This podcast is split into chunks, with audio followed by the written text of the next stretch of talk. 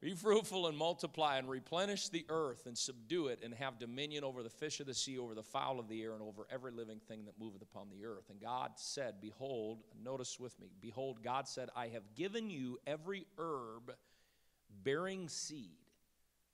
He didn't just give them for the now, He gave them something with capacity for future. Herb bearing seed. So He's saying, I'm giving you something, but I'm also giving you something that, that will hold a powerful import for future, future blessing, future harvest. Herb bearing seed, which is upon the face of the earth, every tree in the which is the fruit. Notice again, of a tree yielding seed. So I'm going to give you future harvest in that fruit and in that seed. To you it shall be for me.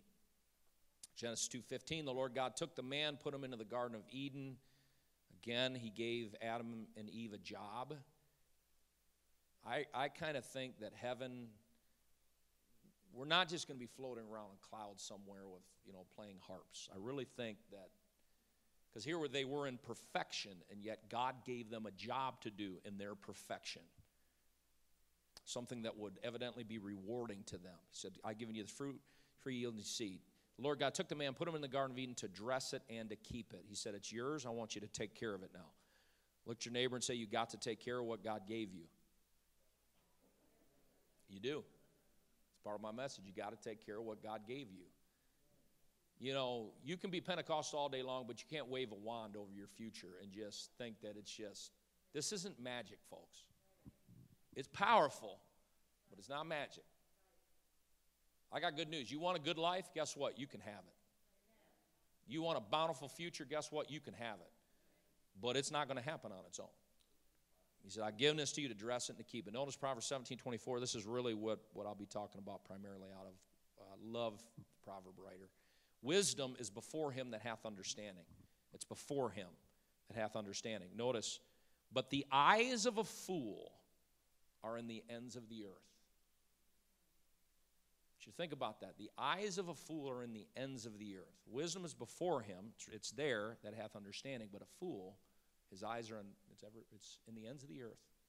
It's everywhere else, somewhere else. Jesus, I thank you, Lord, today. Thank you for the scripture. Already, Lord, we've already learned something powerful out of the Word of God. To the hungry soul, every bitter thing has become sweet. And I pray, Lord, give us a hunger for the Word of God. Hallelujah. Give us a hunger to learn. So this is not just an emotional experience. We've got to learn here. And I pray, teach us and help us to grow so we can make application of these principles into our life, and the end result will, will be that we have a better life, which is your destiny for us. I pray that in Jesus' name. Amen. Amen. Uh, I want to try to, to uh, I want to try to address a subject this morning um, I don't know exactly how I'm going to get there, but we'll get there. Um, I would say, especially given the, the, the, present culture that we're living in right now. But do you realize that um, in many ways, I think we look at our present standing where we are in our country. We've got an inauguration that's going to be happening very soon. I mean, I don't, in my lifetime, I don't know that we've ever had troops at the Capitol I mean, there's concerns about armed rebellions and and uh, wow, we are, we are living in just a mess. But if you're any student of history at all, you recognize that when it says in Ecclesiastes, there's no new thing under the sun. I know to us, we're like, oh my goodness, first time ever, you, you, you know, you like your, your stomach drops, your heart, ah, oh, What's happening? What's taking place? Um, do you realize that history continues to repeat itself? And it's kind of actually, in some ways, is frustrating because history continues to just happen over and over again. Have you ever considered why that the same things happen over and over again? You would think we would learn. But why is it that some of, I mean, if, if you look at history, you look at people, you look at families, you look at nations, why is it that, that it seems like we're in this relentless, endless cycle that we just end up back where we started? And a society make, may make tremendous progress And yet, sometimes that progress is met with regress and it ends up going back. Have you ever considered why? What's the one commonality? So, the one common thing about history, there's only one thing that I can see that's incredibly common. You know what it is? It's people. Yeah, it's people. And there's this thing we call human nature, and the thing is that human nature tends to just continue to do the same things over and over. The subject I want to deal with is it is human nature to lust. It's human nature to lust. Now, when I say lust, of course, everybody primarily thinks sexual. But you know that love or lust goes far beyond just sexual lust? Lust goes far beyond that, that there's, some, there's something in human nature that finds itself over and over wanting more. And even those that want more, when they have more, they want then different. Something within the capacity of human nature that it just relives itself over and over again. So we find the Ten Commandments. The very last of the Ten Commandments says what? It says, Thou shalt not covet. And he, he lists these number of things. Last Ten Commandments, why is, and, and by the way, the Ten Commandments are still applicable today. I kind of like them at the courthouse. I think they belong there. There's got to be some foundation and basis for, for our whole justice system. There should be, or you, you don't have justice. But he said, Thou shalt not covet. Thou shalt not covet. Because what is it about human nature that, that, that has this desire to lust?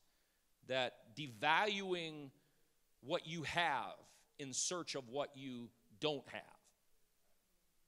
If I just had that, if I just, you know, I had that relationship, if I just drove that car, if I just had that house, if, man, I just didn't live in 30 degrees below zero, man, if I just, I could just shoot the trophy buck, if I could just get the, well, then I'd be happy. If I could just get married, if I could just not be married, if I could just, well then, man, I'd really, I'd really be, if I wasn't married to them, if I didn't have these kids, if I had different kids, if I had different parents, and something within human nature that it's human nature to somehow or another be impressed by what others have, oftentimes, and devalue what God has blessed us with. It's interesting. James uh, found this this week. It's a great scripture in James chapter 4, verse 5. He said, Do you think that the scripture saith in vain? Notice what it says The spirit that dwelleth in us lusteth to envy.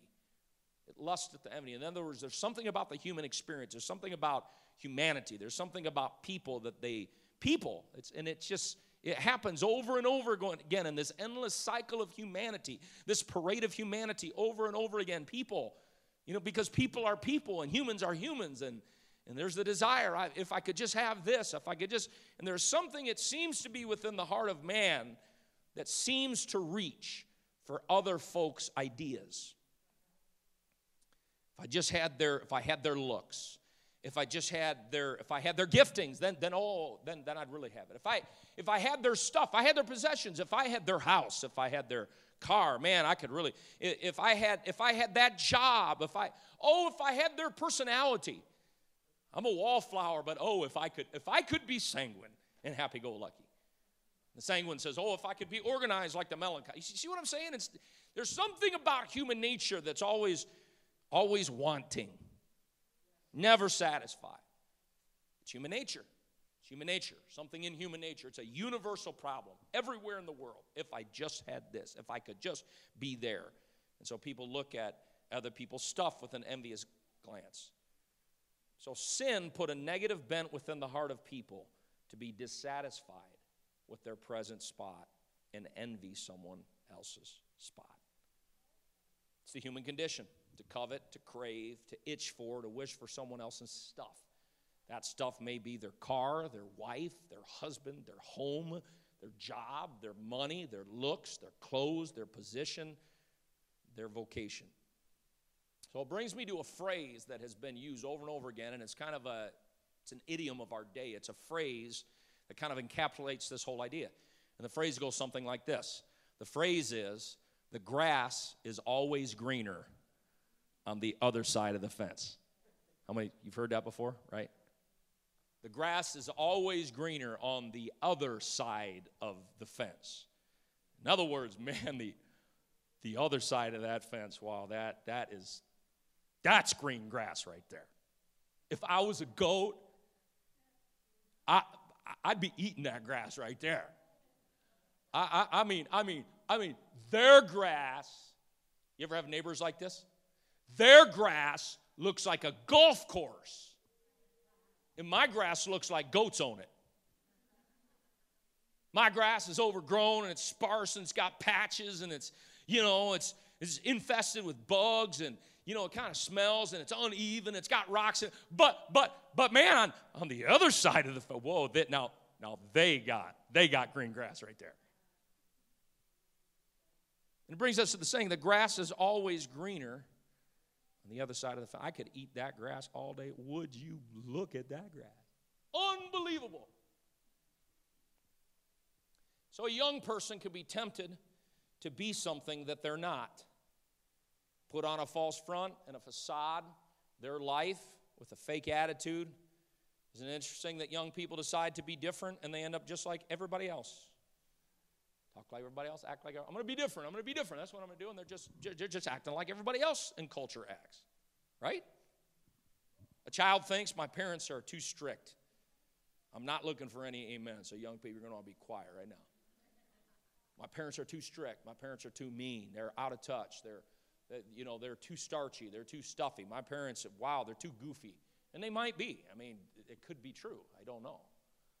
But that's this isn't what young people think? Oh, if, if, if I was just in that family, if man, if my, my family, I, I, I, wish I could do this, or I wish I could have that. If I if if I was there, man, then I will really have arrived. And it's troubling to consider that teens oftentimes attempt to be something that they are not, and in the process they lose their own identity. Can somebody say amen? It's a horrible tragedy when someone loses something precious to them because they don't realize the value of what they already have. And it's crazy. Some of this is insane. Some of this is like uh, logically insane if you think about it.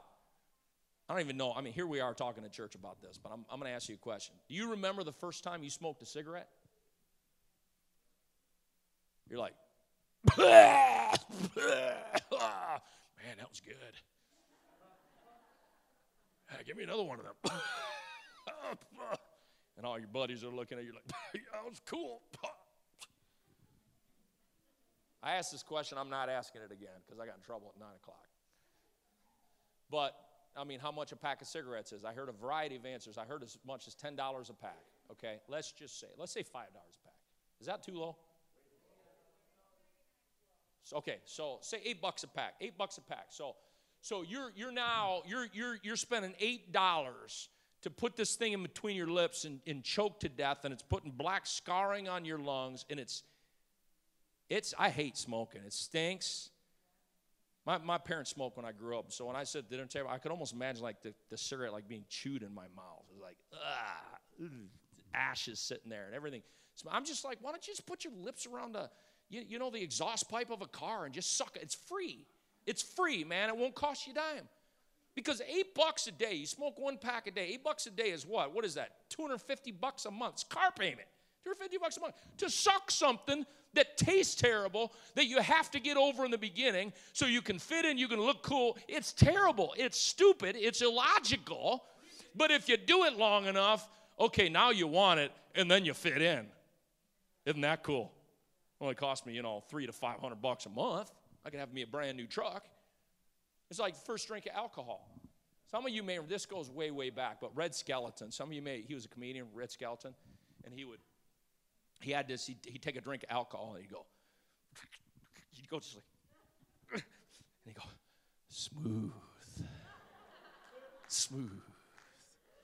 and it's like, I mean, you're sucking battery acid, man. 100 proof. Yeah, dude, it was great. It was awesome. It was wonderful. And all of a sudden, you're addicted now. And you're spending all this money and you're wrecking your life and it all be what in the world possesses someone to smoke and to drink when in the beginning it's stupid and you got to get because there's some the spirit in man lusted to envy the scripture says some says well i got to be cool i got to fit in they're doing it. that's what i got to do I feel, I feel so I feel so bad for our young people nowadays. And I, I, I think, I, come on, church, we ought to pray for our young people. We ought to have high levels of compassion for our young people. We got eating disorders. We got, we got anxiety. We got all kinds of issues in our culture today.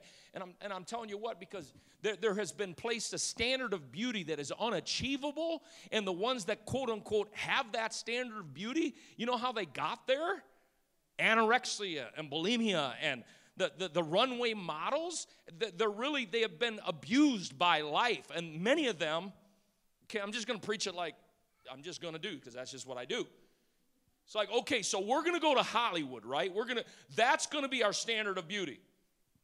Hollywood is good. Well, who determines what these movies become? Ever heard of Harvey Weinstein? He's a pervert. He's a pervert. Ever heard of the casting couch? You know what that means? That he sleeps with all these. That's how they get their parts, right? And he, the abuser is the one that defines what beauty is, and the abuser then defines what the movie's gonna be.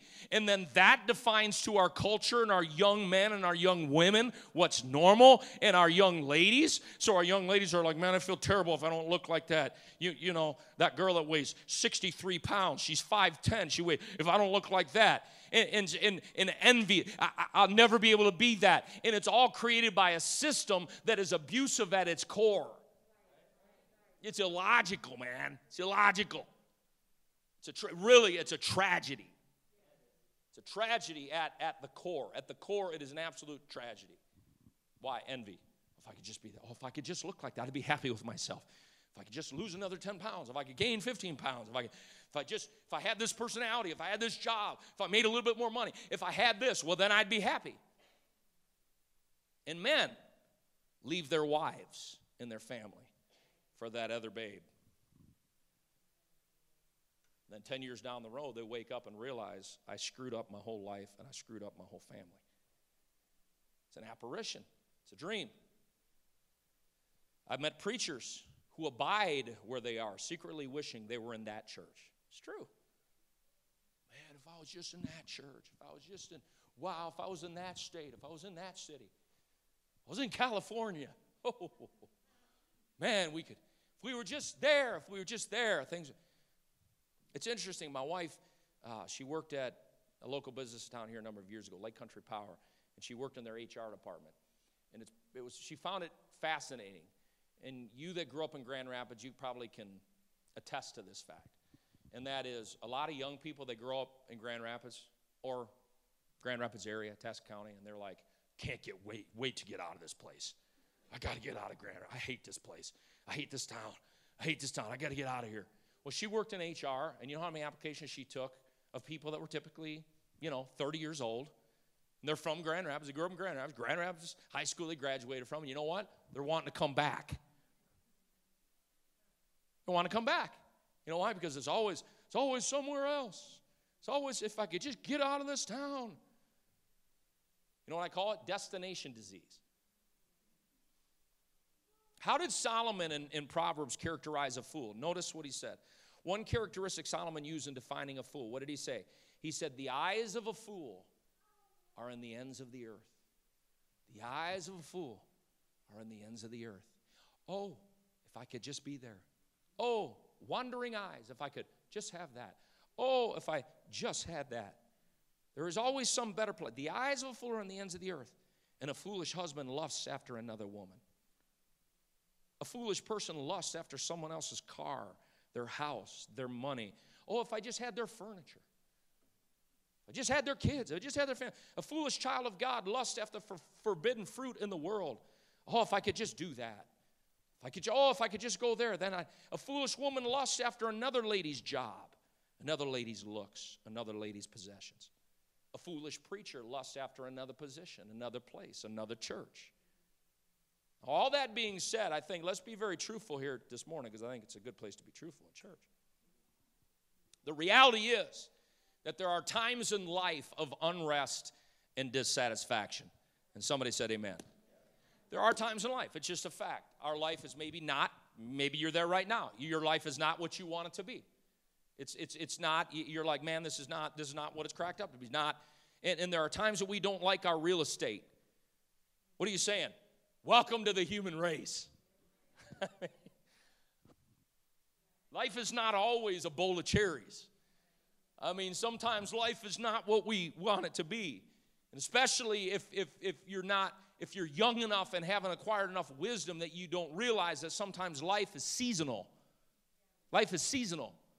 You may be you, you may be doing the exact right place, right time, everything in your life what it needs to be, but you're like, I'm not happy right now. And it's not a matter of the eyes of a fool saying, I gotta be there if I had that, if I'd be no, sometimes it's a matter of timing because you may be in one season, but the good news if you're in Minnesota and it's 30 degrees below zero and there's 10 feet of snow, guess what? Spring is coming. Green grass, talking about grass, the grass is going to grow again. The sun is going to shine again. We go through a stretch typically in the winter where we got 20 or 30 gray days in, your, in a row and you're like, oh, oh Lord, this is when I need a vacation. I need to be in Fort Myers, Florida right now. I need, I'm craving vitamin D. I got to have some sunshine. But you know what? If you hang tight long enough, you know what's going to happen? The season's going to change. Season's going to change. Some people jump ship. I'm saying jumping ship is not the answer. Listen up. The problem is that if you miss, if, if you jump ship, you miss watching your field bloom. Grass is always green on the other side. And the problem is, my eyes are in the ends of the earth, and I miss watching my field bloom. If I leave prematurely, I never eat the fruit from the trees that I planted in the rough season of my life. And if I'll stick around long enough, guess what will happen? That fruit, that tree is going to produce fruit, and I'll be there one day. As a matter of fact, the grass is always greener mentality leads to disdain and dislike for the grass that God gave you presently. And if I chase the green grass on the other side of the fence, then ultimately I end up losing the green grass on my side of the fence. You say, Pastor, what are you preaching about? I'll tell you what I'm preaching about. I want, I want to rework that phrase. And here's what I want to preach about this morning the grass is always greener on your side of the fence. Holy Ghost, help us today. The grass is always greener on your side of the fence. And you know how it got greener on your side of the fence? It didn't get greener by itself. It got greener on your side of the fence because you said, This is my field. This is my life. This is my marriage. This is my personality. This is the giftings that God gave me. This is my calling. This is my family. This is my church. Uh, this is my place. Uh, this is my city. This is my state.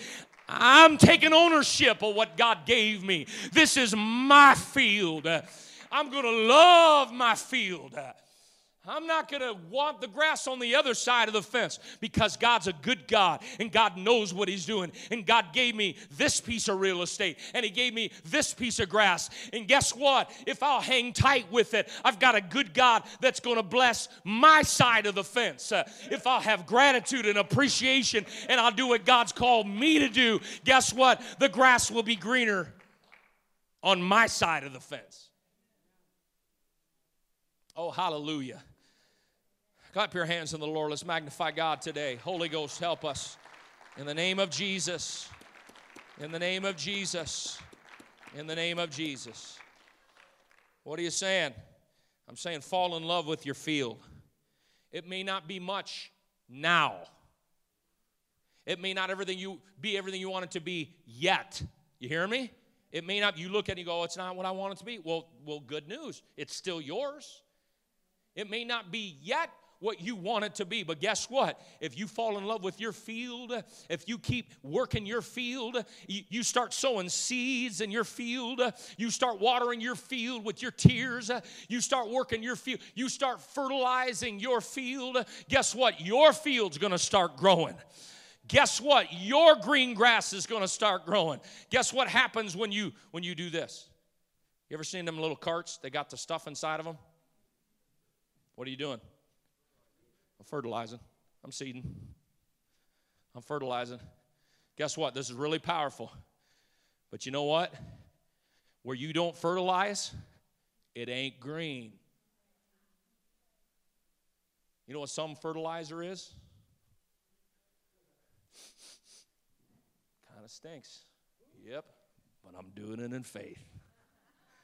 I don't like where I'm at right now, but I'm fertilizing it because one day, you know what? God's going to bless this. I'm going to keep sowing seed because this is my field. And if I spend all my time looking at the fence on that side, I don't work this side. This is my field. God gave me this field. This is the field God blessed me with. I'm going to work this field. I'm going to pray to the Lord of the harvest. I'm going to be faithful in what God's given me. And guess what? You give it enough time, you fall in love with your field. Guess what? Your field starts improving. What God gave you starts to get better. In fact, let me say this great fields don't happen overnight. Well, Pastor, I, I mean, I, have been living for God for, for three weeks now.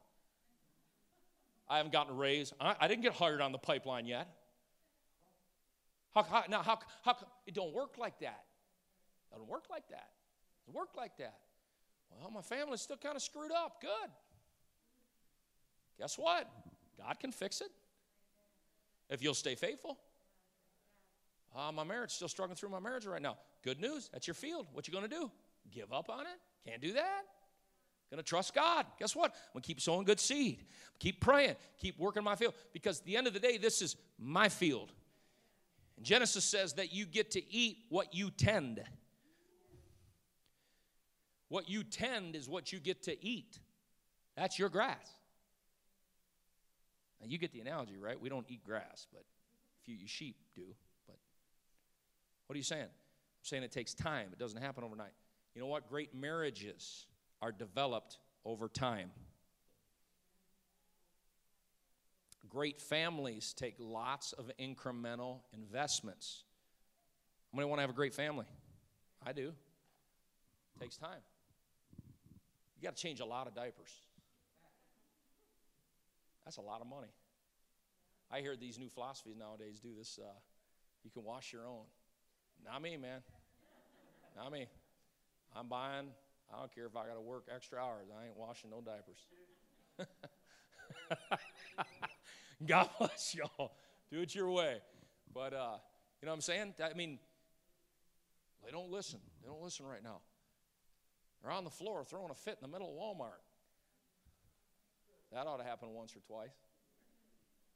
Huh? Great churches aren't made overnight, but over decades.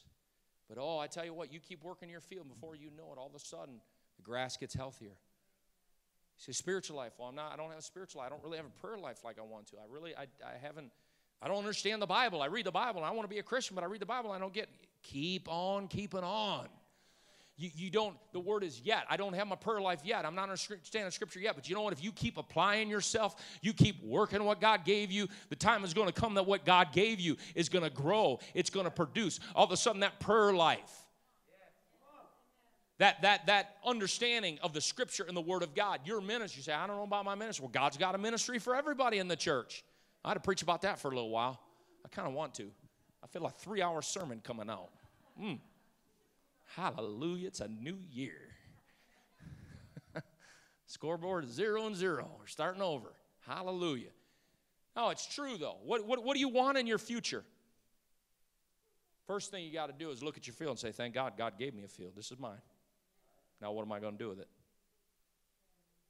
An ancient Persian legend tells of a wealthy man by the name of Al Hafid who owned a large farm. One evening, a visitor related to him tales of fabulous amounts of diamonds that could be found in other parts of the world and of the great riches they could bring him. The vision of this wealth made him feel poor by comparison.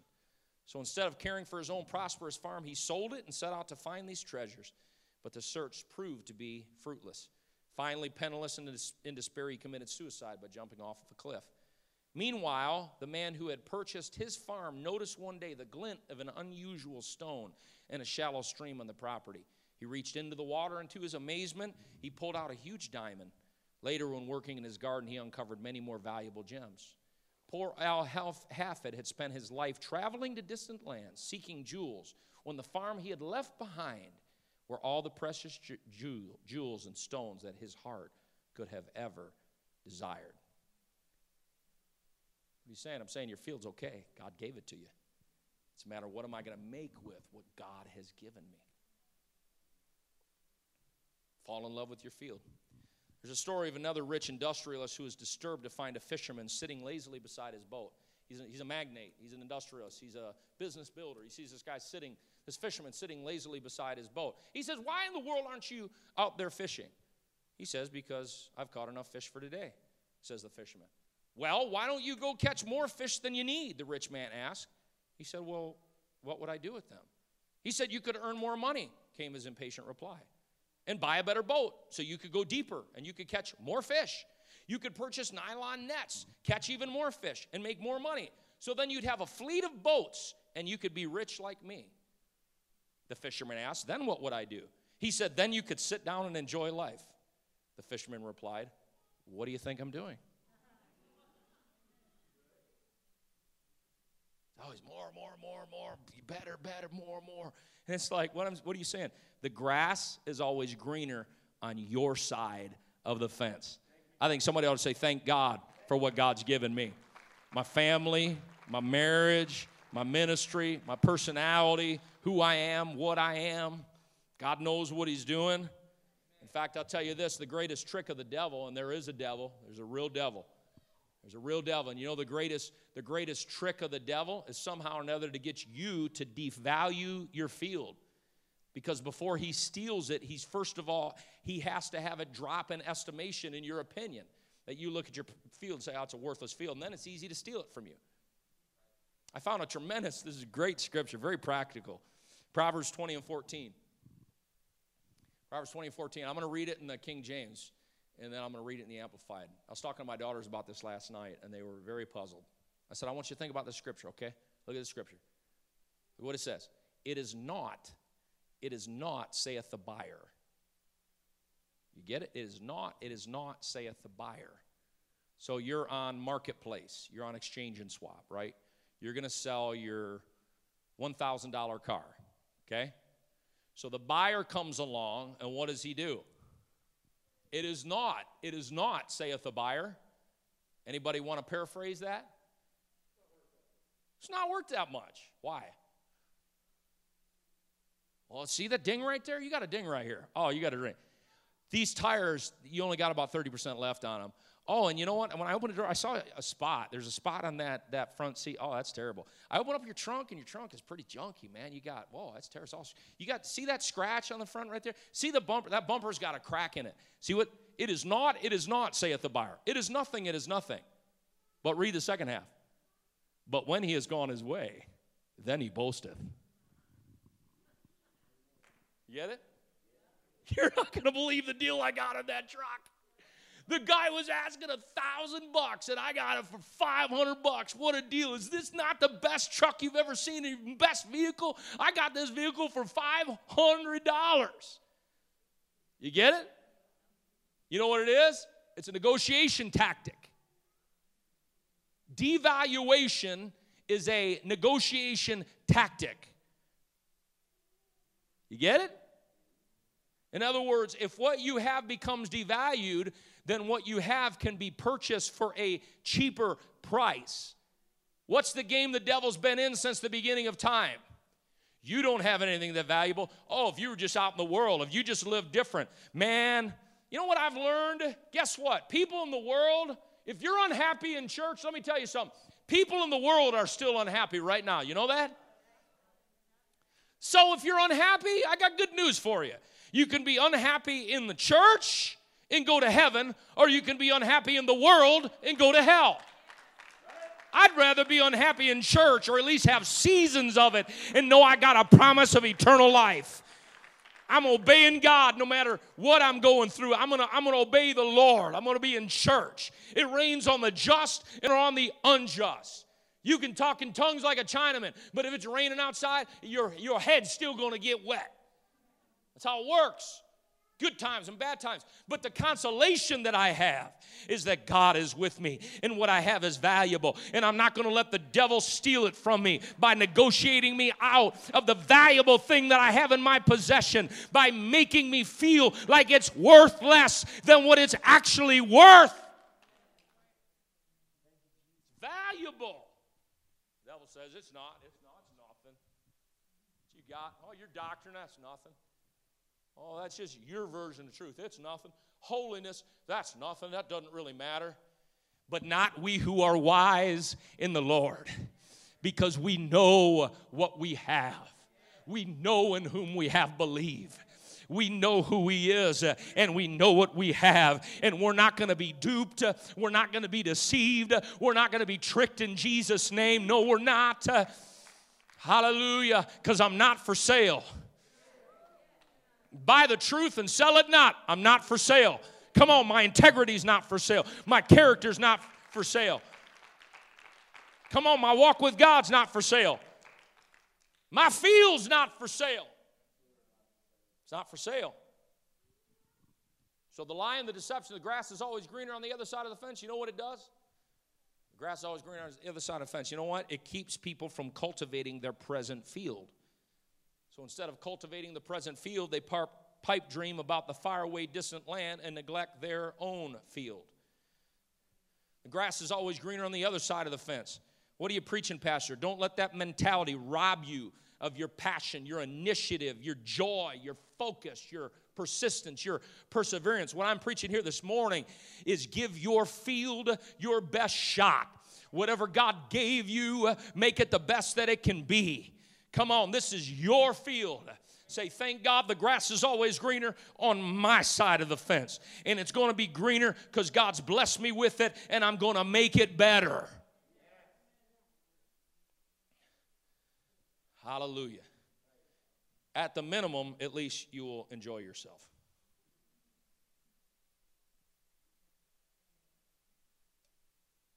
All right, let me give you a scripture. Philippians 4 and 11.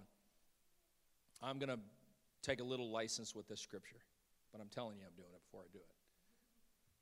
I'm being honest about that. Okay, now watch what it says.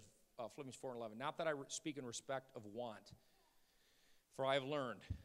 Paul said, I've, I've learned in other words, some things that you can only gain through some form of education, and sometimes it's a school of hard knocks. Paul said, I've learned. What did Paul learn? Paul learned in whatsoever state I am in, therewith to be content. Now, here's where I'm going to take license. Whatsoever state I am in, California, Hawaii, Minnesota. Okay, you don't get it. I didn't want to live in Minnesota. I had no desire to be in Minnesota. My wife and I got married. oh, I'm going to get in trouble quickly and publicly. December the 4th, 1993. Four kids, the 4th. December the 4th, 1993. We got married in Duluth, Minnesota in December, and that was back when they had real winters. Four foot of snow, 30 degrees below zero. And I'm like, what kind of godforsaken place is this? I can't wait to get out of here. I'm out of here. We're vacationing in Florida, then we're going back to Michigan. It's a little farther south at least. Kind of got, and I, and I, I told my wife, I said, honey, just FYI, we're never living in Minnesota. dumb, dumb, dumb, dumb, dumb, dumb, dumb. Don't ever say what you're not going to do. I told her we're not going to, not gonna, it was one year, one year later, the Lord began to stir our nest. The Lord began to speak to us. And um, so we spent a little time in the Twin Cities. There was a church there and met with Brother and Sister Thompson. I remember staying in their guest room and the Lord speaking to us that we felt like God wanted us to move to, that's right, Minnesota. We were, we were in the Twin Cities for two or three years, and through a very unique turn of events, I received a phone call. Uh, Brother Pat, the former pastor of this church, called me and he said, I, I want you to come up here. This church is opening. I want you to come up. And I, and I thought, and, and the Lord, actually, the Lord had spoken to me and gave me, he asked me a question It's kind of neat when the Lord asks you a question. It must be a rhetorical, though, because I don't know that He necessarily gives us an out. But He asked, I felt like the Lord asked me a question Would you like to pastor in Grand Rapids? And I immediately thought, Oh, no. uh, do I need I say more? no. And I still don't know exactly why he asked me that question, other than cluing me in. I guess he wanted my will in it at least a little bit. We came and preached the weekend, and, and uh, you know, the, the rest was history. But I don't want to, I don't want to be here. I really, I mean, by choice. I really, if I had my choice, I went to college in, on the West Coast, which I don't know. I'd probably want to be getting out of there about now anyway, but crazy land, crazy, whatever. But the weather, I like the weather. So I'm like California, Lord, San Diego, Southern California. That's really where, and God's like, no, how about like northern Minnesota? And I remember the first probably three years that I lived here, I had a bad attitude. You didn't know it, but I had a bad attitude. Because I'm like, I hate this weather. We had, at that time, we had bought a, what was that car we owned? It was a nice, comfortable sedan. Dodge Intrepid. We had a Dodge, beautiful car, comfortable car. And then, like in January, you go, I mean, it was a cushy, comfortable car. In January, you go to sit on it, it was like sitting on a frozen rock. what kind of, you turn your car, what kind of godforsaken place is this? Walk out the front door of my house, we had a thermometer. It was there from the previous owner. I, I wanted to throw that thing across the street. You'd walk out there below zero. Every single day, 20 days straight, below zero. My parents were visiting from Michigan. I walked out one day and I'm like, it's above zero. It's been three weeks below zero. What kind of God-forsaken place is this? And I had a bad attitude in a lot of ways. I'm like, okay, God, you called us here. I mean, I never will forget driving up the first time. This is a long, this past is a long time ago. That original number of buildings ago, that, that quaint little country church, beautiful country church, wonderful people. And I drive in and Jan- it was no December of would have been 92 or 95. I drive in to the parking lot and, and there, there is a plume of smoke. I'm like, fire, there's a fire. And I look and there's a wood stove. You people don't know this because you're crazy. You're crazy. You don't know this. This is the only church in the United Pentecostal Church that heats its building with a wood stove in the winter. You don't realize that's crazy. what kind of place is this? I went to a conference. We'd been here about three years. I thought, okay, God, small town. I thought we'd be in like a big metro area, like nice, warm, balmy weather.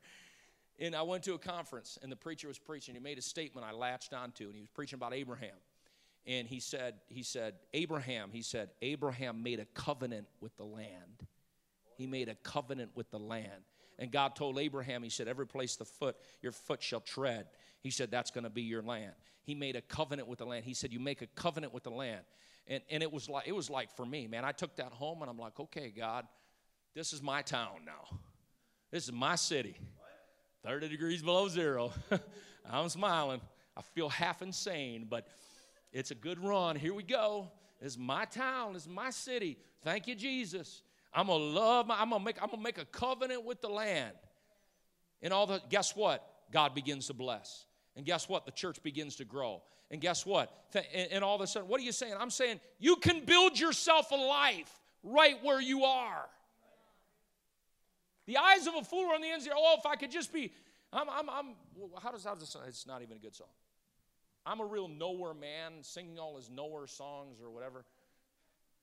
It's terrible.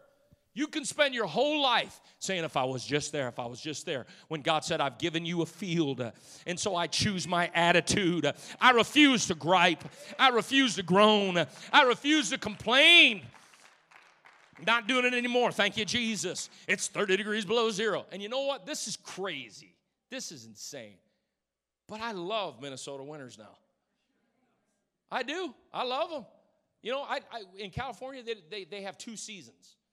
They have like winter and summer, but their winter is like 30 degrees and it rains. Trees don't change colors. What a stupid place. I'm like up here, I'm like, man, if it's springtime and it's wintertime, you know the difference. You know, you know that there is a difference between summer in Minnesota. Summer in Minnesota can get almost 100 degrees. 100 degrees. In winter, we can get about 40 degrees. There is no place almost on this planet that I'm aware of that you can have a 140 degree temperature differential. Thank you, and I get to live here. It's a great town. I love the people of this town. I love the businesses of this town. I like the restaurants of the. You know why? This is my field. This is I choose my attitude. I could spend my whole life saying, if I was just there, if I was just there, if I was just there. Oh, if we were in Georgia, we could have a hundred soul revival. If man, if we were in Texas, we could have a hundred soul revival. Let me tell you what, we're going to have a hundred soul revival right in northern uh, Minnesota. You want to talk about the Bible Belt? This is the belt buckle of the Bible Belt because this is God's country. This is God's place. This is God's blessing, and God will bless it because He is the Lord of the harvest. I spent my whole life going, oh, if I was just there, oh, if I was just there, and chasing my tail, running here and running there. And what I'm saying, every single one of us, you know what we can do? We build our best life now in the name of Jesus. Uh, I'm going to commit long term to someone, to something, to some place. Uh, and until I commit to someone, something, in some place, uh, I never build a life. But when I commit to someone, to something, to some place, you know what I do? I begin to build a life right where I live. Versus the idea of, oh, the grass is greener over there. Oh, I wish I was there. The whole time my ground is just splotchy and no. Hallelujah. If you don't like the home you live in, guess what? You can make it better. You don't like your job, guess what? You can make your job better. I mentioned nine o'clock. It's a cool little story. Chaz, Chaz works at ASV. I mean, you could be, Chaz would be like, oh man, I'm painting again. Great. He's a painter. He's got a paint booth. He goes in that paint booth. What his supervisors and his workers, they look at his paint jobs and they're like, they're flawless. Perfect paint jobs. He said, but what they don't know, and he said at some point they're gonna know, is that paint booth is my prayer booth. And he said, I'm praying, I got my earbuds in, and he gets like Holy Ghost radio, probably. He's got Holy Ghost radio playing. He's got preaching. He's getting like a biblical seminary education from apostolic preaching while he's going, psh, spray on, psh, spray on, psh, psh. They pull it out and they're like, oh, that's perfect. you, can't, you can't improve on that. He says, The Lord giveth, and the Lord taketh away. Blessed be the name of the Lord. It's God that did that. He could be like stupid job. I don't want to be at ASV. I want, I want to be on the pipeline. All these other guys on the pipeline, how come I'm not on the pipeline? How come I'm not making X number of dollars per hour? That's not the mentality that wins. The mentality that wins that says, This is my job. And as long as it's my job, it's going to be the best job. I'm going to thank God for this job. I'm going to make this job better. I'm going to be the best paint boost sprayer you've ever seen in ASV history because God planted me here. And this is my green grass. I'm not looking at their green grass and wishing I had what they had because I got what I got. And what I got, I'm going to thank God for. I'm going to make it better. Hallelujah the family you have. How many want to have a good family? I don't know about you. I want to. I want to have a great family. I want to have generations, if the Lord tarries, of apostolic people that love God, love ministry, love people. That's what I want. You know how you get there? You get there by saying, "This is my family." I'm gonna make the best I can. Your marriage, your spouse. You say, "Well, my marriage isn't what I want it to be." Okay, but there you go. You got the ground. What you gonna do with it? You make it better. God will help you. You can make it better. How about your church? You can just be an attender. Ah, yeah, they, that's a good one, Rev. Good, good, good service you, you put on there. Yeah, hey, music team, good service you put on there. That was, that was cool. Good job. Good job. Drop my couple bucks in the plate. Yeah, cool. Good church you got going on there. No, this is your church. This is your. You want a great church? Let me tell you how you have a great church. You make it that way. don't get any better. I'm just telling you. You go all over the country. You don't get better than this. I'm telling you. Know why? This is the truth. You want a great church. You know how you have a great church? You make it that way. That means you prayed before you ever got to church. That means you've had prayer going all week long. You've been talking to God. You're so excited. I was glad when they said unto me, Let us go into the house of the Lord. You've been living for God. You've been involved in ministry. You've been trying to reach the lost. And guess what? You come to church and you're like, Man, I'm bringing my best praise. Oh man, you I'm just telling you, I'm just giving fair warning. You're going to want to make sure that you get that, you get it really good, because we're going to be in the book of Malachi pretty soon. We're going to preach that six ways a Sunday upside down, round and round, inside out. And he deals with worship. Worship. That's the kind of church we need to have worship in church, loving God, presence of the Lord, Holy Ghost. Come on, church, gifts of the Spirit, fruit of the Spirit, abundant ministry, souls being saved, baptismal tank being moved, people being baptized. Come on, somebody. That's the kind of church that I want to be a part of. And I'm going to, with God's help, I'm going to make sure the grass is greener on my side of the fence. This is my church.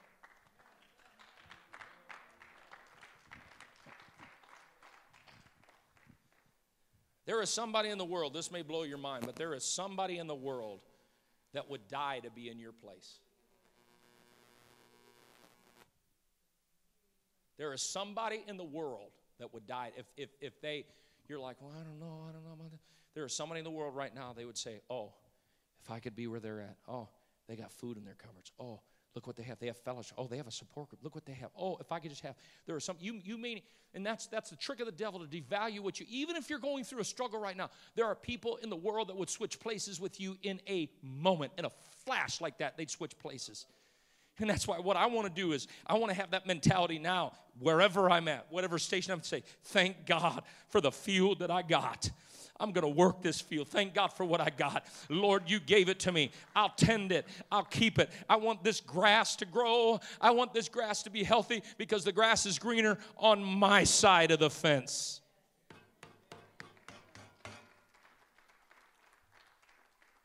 That's what I love about Joseph in the Bible. He's one of the most coolest biblical characters in the Bible. He had perspective, he had vision, but man, you, you talk about going through the grinder. The Bible calls him a fruitful bough. A fruitful bough. What does that mean? He's productive, he's healthy, he's producing. He's a fruitful bough. Everywhere that Joseph went, he improved things. No job was too bad, no pit was too deep. Everywhere he went, he made things better. In the pit, he's thrown into the pit. What happens? He gets thrown into the pit. His brothers, but he makes up his mind I'm in the pit. I'm not going to hate him. I want to hate him right now, but I'm not going to hate him. Because if I hate him, I, I lose my future. I can't hate my brothers. So while he's in the pit, what he, he says, I'm in the pit, but I'm going to do the best I got with what I have in the pit. They pick him up out of the pit. Guess what? They put him in Potiphar's palace. You know what he is in Potiphar's palace? He's a slave. There's no better term for it. He's a slave. Say he's a servant. He's the guy's a slave. He is a slave. He has no control of, over his future destiny. He's a slave. What does he do when he's in Potiphar's palace? He said, I'm going to do the best I, I'm going to work for my, my slave master. I'm going to make it the best that I can. He, he, he, he grows his executive gifts. He grows his administrative gifts. He learns how to lead people. He learns how to follow through on tasks and make ta- tasks happen. And all of a sudden, he's not the lowly slave. All of a sudden, he rises up in Potiphar's palace to being the number two only to Potiphar himself. He learned. He said, I, I, okay, this is what God gave me for now. I'm going to do the best I can with it. I'm going to improve it. I'm going to make it every. And all of a sudden, what happens? He gets lied about. He gets he gets cheated on. They steal from him. Falsely accused. He ends up in prison. He could have gave up. He said, I'm pre- they lied about me. I'm prison. I'm going to give up. I'm going to become bitter in life. I'm going to check out. That's not what he does. What does he do? He said, I'm going I'm to put myself to work. Okay, I'm going to do my, and again, executive gifts, leadership skills. He's building these things. He's building all these things while he's in the trial of his life. But he knows if I keep applying myself, somehow or another god allowed me to this is this is my spot in life. I'm going to do my best with it. I'm going to improve it. I'm going to serve joyfully. I'm going to have the right spirit. I'm going to have the right attitude. I'm going to do my job with excellence. I'll be administrative. I'll do and all that what happens? He works his way up he becomes second in charge in the prison and what happens in the prison dreams are taking place and and the most powerful man in the world has a dream, and none other than the guy that was in the pit in Potiphar's palace in prison. They call on Joseph, and Joseph stands before the most powerful man in the world, and he interprets his dream. The gift that God gave him, the ability to interpret dreams, he interprets that dream. And the most powerful man in the world says, Hey, no more are you going to be a slave. You're going to be second in command of the entire nation. What are you saying? I'm just, can, can, can. he starts out as a 17 year old kid. He's thrown in a pit. I mean, how many, how many people do you know that have that? What, but what did he do? Everywhere he went, he made things better. He made things better. He made he improved things, and God had tremendous confidence in him. Joseph made everything better. I'm closing with this. What are you saying? I'm saying make your field better. Make your field better. Whatever God's blessed you with, cultivate it. Put in the time. Stay with it. Stay focused. Don't be discouraged. Lift up your head. It's worth it. Come on, make your make your family better. Say, I will love my life. Come on, I will love my life. Come on, I'll love my life. I'll love my family. Come on, I'll love my spouse. Come on, I'll love my God. I'll love my church. I'll love my calling. I'll love my ministry. Come on, I'll love my city. I'll love my state. I'll be grateful for what God has given me. I'll embrace all of the present right now and embrace the here and now. Then I can improve what God has given me. Oh, hallelujah. The grass is greener because I'm making it that way.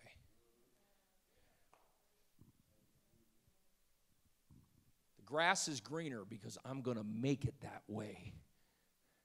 I'm not going to look over the fence and lose my todays and lusting after what someone else has. When God has given me the amazing potential to build what He has put in front of me. And what happens to a child of God that locks themselves in, that focuses their life, builds their life on God and the things of God, that says, I'm not wasting my time looking over the fence at someone else's field because that's not my field. This is my field, and I'm going to make it the best that I can.